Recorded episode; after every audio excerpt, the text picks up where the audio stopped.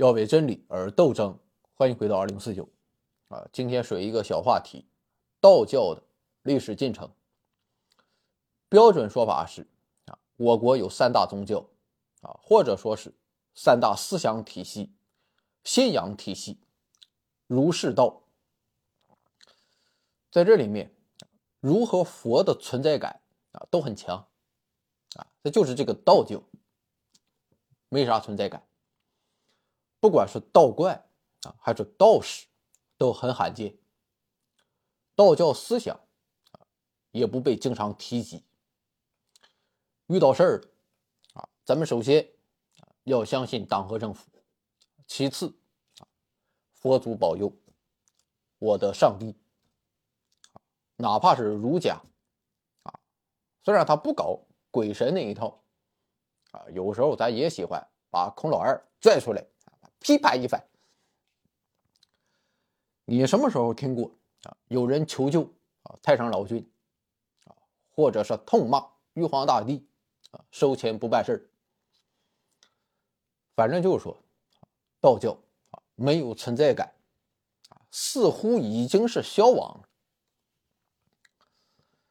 但我想，道教的这种隐身，啊，反倒是它的大存在，因为它已经深度嵌入国人生活的方方面面，啊，我们每天都在用，啊，所以才浑然不觉，这就叫百姓日用而不知，啊，比如说搬家，啊，你多多少少都要看看日子，看看黄历上。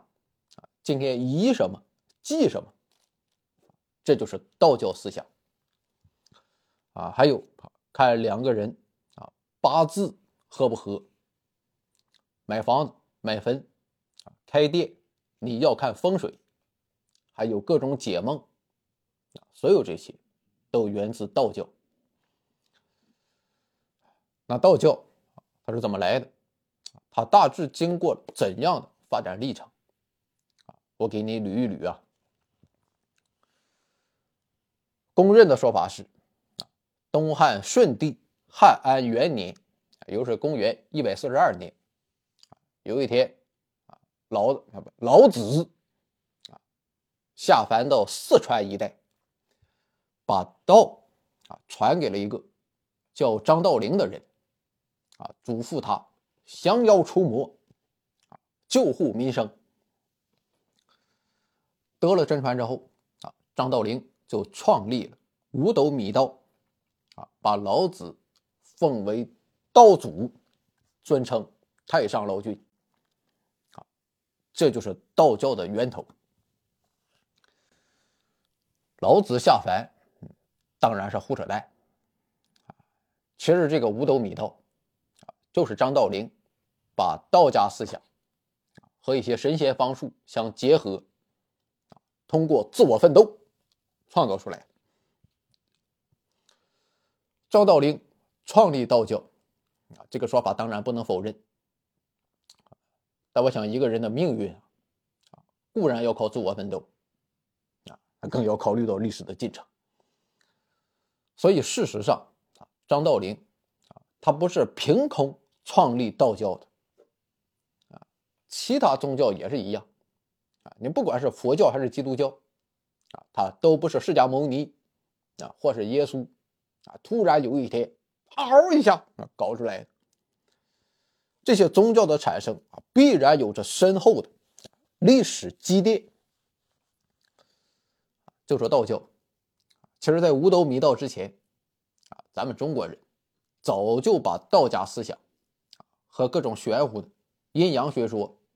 神仙方术相结合，啊，玩的相当溜。如果偏要给这种行为找个源头，我觉得可以追溯到战国时期的楚国。啊，那为什么是楚国？因为楚国有两个条件。啊，首先老子是陈国人，庄子是宋国人。这两个诸侯国。后来都被楚国给灭了，所以老子和庄子都是广义上的楚国人啊。那进一步的道家思想最早的大本营，当然就是楚国。啊，另一方面，楚国人啊说非常喜欢神神鬼鬼的那一套，啊，这就妥了。道家思想和神仙方术相结合，也就顺理成章了。除了楚国啊，齐国人对道教的发展啊也做出了并不微小的工作。因为当时的齐国啊，有一大批神仙家，他们特别喜欢出海找长生不老药，而且齐国还非常重视学术融合，为此还专门建了一个稷下学宫。现在有学者提出。啊，后来的黄老道，就是在齐国诞生的。因为齐国的神仙家特别尊崇皇帝，所以他们就把皇帝缝合进了道家思想。战国之后，那就是西汉了。经过几百年的发展，黄老道已经是非常成熟了。所以在西汉初年，啊，黄老之道。就被奉为官方思想，啊，地位它就相当于国教。除了黄老道，杂家的地位也很高。所谓的杂家啊，他就是博采众长，与百家之道无不贯通。只要我能用得上，那管你什么家。当然，后来的事情啊，我们也清楚，汉武帝罢黜百家。独尊儒术，但是他们没有用。实际上，黄老道和杂家的地位，并没有受到太多影响。比如说，汉武帝的重孙子汉宣帝啊，这个人看见太子啊就喜欢研究儒家学说，就把他批判一番，说汉家自有制度，本王霸道杂之。就是说，咱们大汉王朝啊，不以任何学说为绝对纲领，咱就是混着用。那要说混着用，当然黄老之道混得最成熟。现在考古学家发掘汉墓啊，也发现汉朝最流行的就是黄老道，再就是长生不老，像是著名的马王堆汉墓。啊，就出土了两个版本《道德经》，啊，还有各种养生手册和修仙的方子。所以说，从战国啊到两汉，道家思想和其他思想相融合，本来就是一股热潮。那么，有着这样深厚的历史积累，张道陵创立五斗米道。啊，其实也算不得什么大新闻。不过有一说一，啊，在道教的发展历程中，张道陵也做了很大的贡献。这个贡献就是建立了道教组织，啊，同时让道教在民间得到了迅速传播。这个组织的名称叫正一道，教主叫天师。所以也叫天师道。不过这个天师啊，他不是谁想干就能干的啊，必须是张道陵家族世袭你虽然当不上天师啊，但是要想加入组织，非常简单啊，也不用写申请书，也不用预备一年啊，也没有各种费用，只需要上交五斗米啊，所以才叫。五斗米道，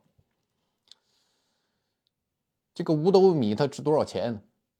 啊，我大致给你非常粗暴的啊算一算啊。东汉魏晋时期，一个县令的月工资是十五斛米，一斛等于十斗，所以每天的工资它就是五斗米。咱就按今天的标准，一个县长。咱就说工资啊，啊，就工资啊，没有其他的啊，啊，当然除了工资啊，他也没有其他的，啊，假如说工资一个月一万块钱，啊，我是说假如啊啊，千万别当真啊，希望不要你影响，不要影响你报考公务员。那一天的工资也就是三百多，啊，确实算不得大钱，啊，还不至于买我命。陶渊明就说：“，不为五斗米折腰，啊，就是在吐槽工资太少。正是因为加入五斗米道的门槛比较低，啊，交一点点钱就能得到组织的庇护，所以五斗米道很快就传播开来。”和五斗米道同时期，啊，其实还有个太平道，啊，这哥们也是大差不差，啊，也是把道家思想和神仙方术相融合。但是太平道啊，它没有延续下来，啊，生命力不咋地。究其原因啊，主要有两点，啊，首先太平道喜欢造反，啊，所以后来就加入到黄巾起义，黄巾起义。被镇压之后，太平道也就完了。除了喜欢造反，啊，太平道还有个特点，它有着很强的一神教信仰。啊，最高的神是中皇太乙，啊，除了神啊，除了他啊，其他的神啊都是粑粑。所以太平道所到之处啊，那是发山破庙，啊，看到你供奉别的神。那直接连锅端。你看这么一搞，就很难得民心。但是天师道正好相反，虽然他也有自己的神太上老君，但人家是求同存异啊，互相尊重，互不侵犯，互不干涉，平等互惠，和平共处。再加上天师道啊，他不喜欢造反。所以在魏晋时期发展的特别好，特别是上流社会啊，很推崇，像是王羲之、王献之、顾恺之、祖冲之，他们名字里，为啥都带个之啊？就是因为天师道有个不成文的规定，信徒的名字要用之字做结尾，所以这些名流。实际上都是天师道的信徒，有他们起带头作用，那老百姓啊更是疯狂追逐。当然，话又说回来，你说天师道啊不爱造反，这只是相对太平道而言。实际上啊，天师道具备造反一切条件啊，他加入的门槛非常低。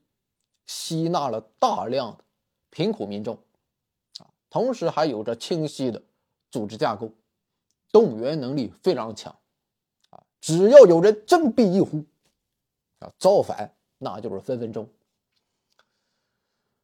比如说在东晋末年，啊，就发生了孙恩卢循起义，啊，给东晋的门阀士族以沉重的打击。鉴于此啊。到了南北朝时期，朝廷就开始整顿天师道。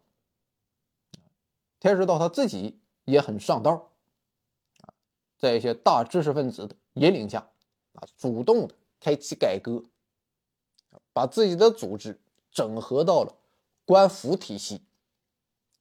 这么一搞，你想灭，他也灭不了。人家投诚，和你穿一条裤子。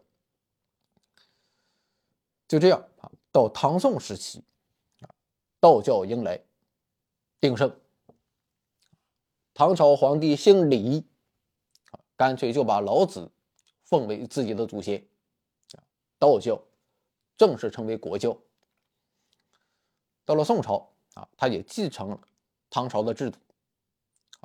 宋朝皇帝啊，虽然姓赵，他不姓李，啊，那也没有关系。道教里啊，不是有个神仙叫赵公明吗？啊，就是那个财神爷啊，咱这挡住了。那么赵公明就是咱祖宗。不过到此为止，道教的主力啊还是天师道。今天我们更熟悉的全真道还没有诞生。全真道诞生在金朝末年，啊，生存环境不是很好，啊，因为金国崇尚佛教，所以对全真道就是打压。那全真道啊，它也很灵活，主动吸收佛教和儒家的思想。比如说全真教有三大经典啊，你首先肯定是《道德经》。然后是儒家的孝经，再然后就是佛家的啊《般若波罗蜜心经》啊，你就说这招狠不狠？那是稳稳立于政治正确的高地，谁来都不好使。在这全真教啊，也把姿态放得非常低，全真道士和和尚一样啊，你必须出家。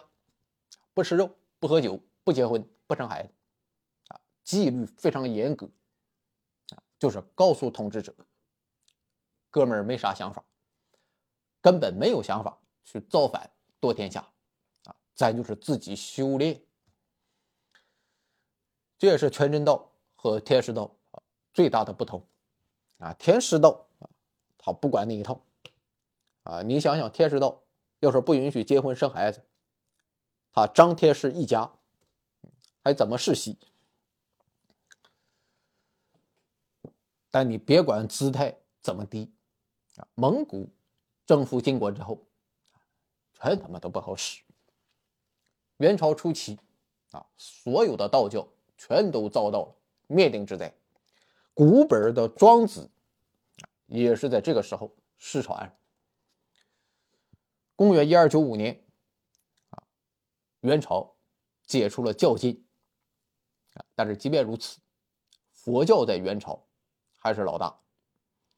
而在道教中啊，全真道也是压过天师道一头啊。毕竟全真道看起来啊要更老实。元朝灭亡就是明朝啊，敌人反对的我就要推崇，所以在明朝，道教的地位啊它就上来了。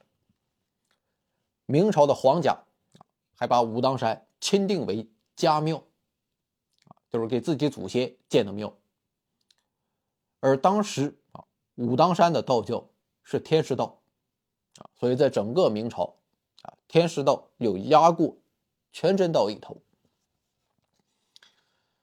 历史兜兜转转，啊，到了清朝，啊，一切又转回去了。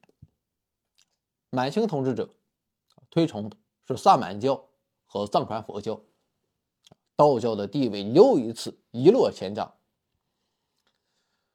而且也和元朝一样，啊，全真道的地位要胜过天师道。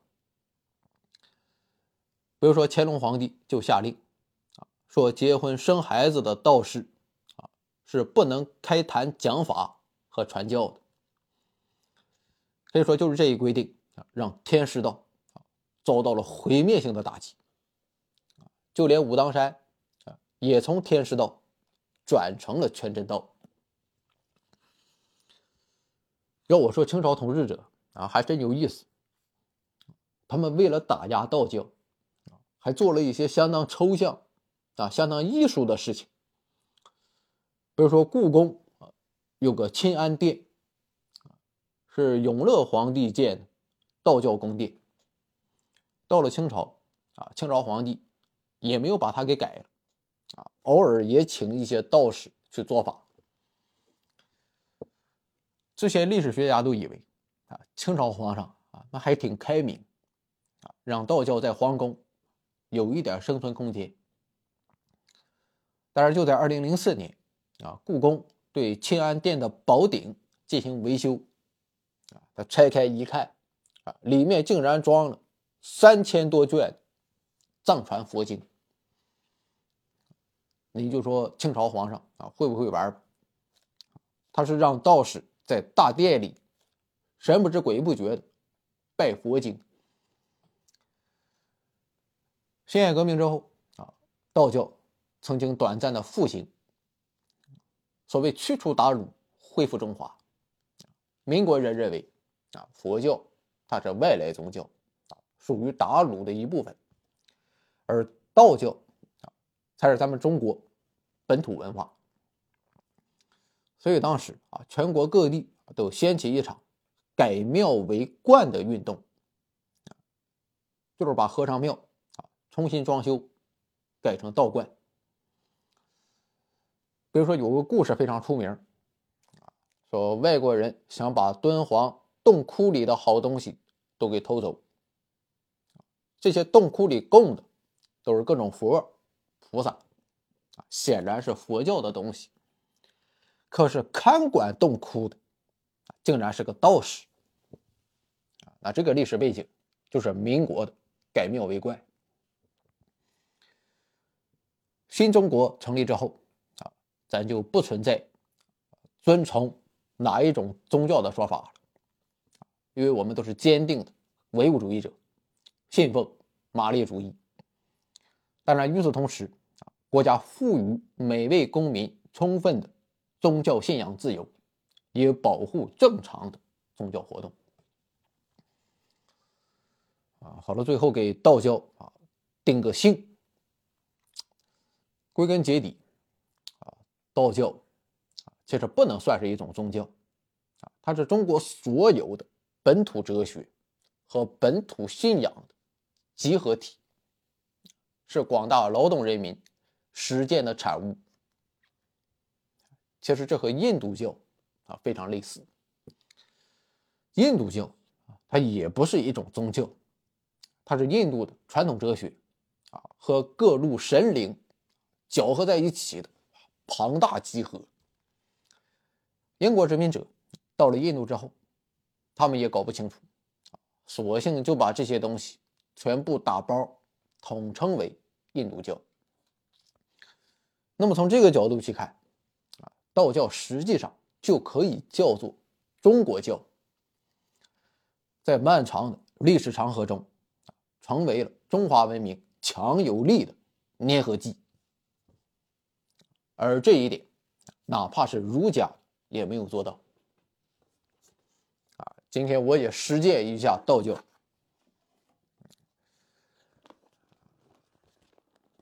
今天是三月一号，啊，前段时间有老板啊给我寄了这个黄历，啊，咱就看看今天宜什么，啊，忌什么，啊，三月一号。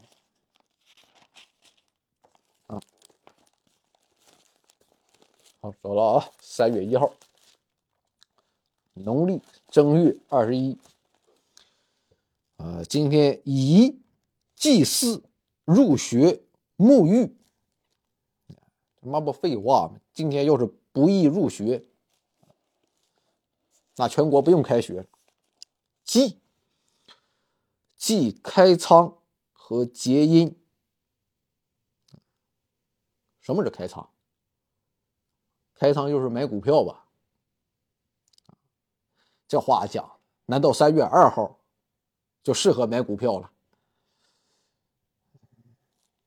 貌似卖股票啊，也属于开仓，那你这个逻辑就有问题啊，是不是？怎么买卖它都不合适呢？所以说，他就告诉我们，你进入股票市场就是个错误，还忌。结姻啊，幸好今天我没结婚。再见。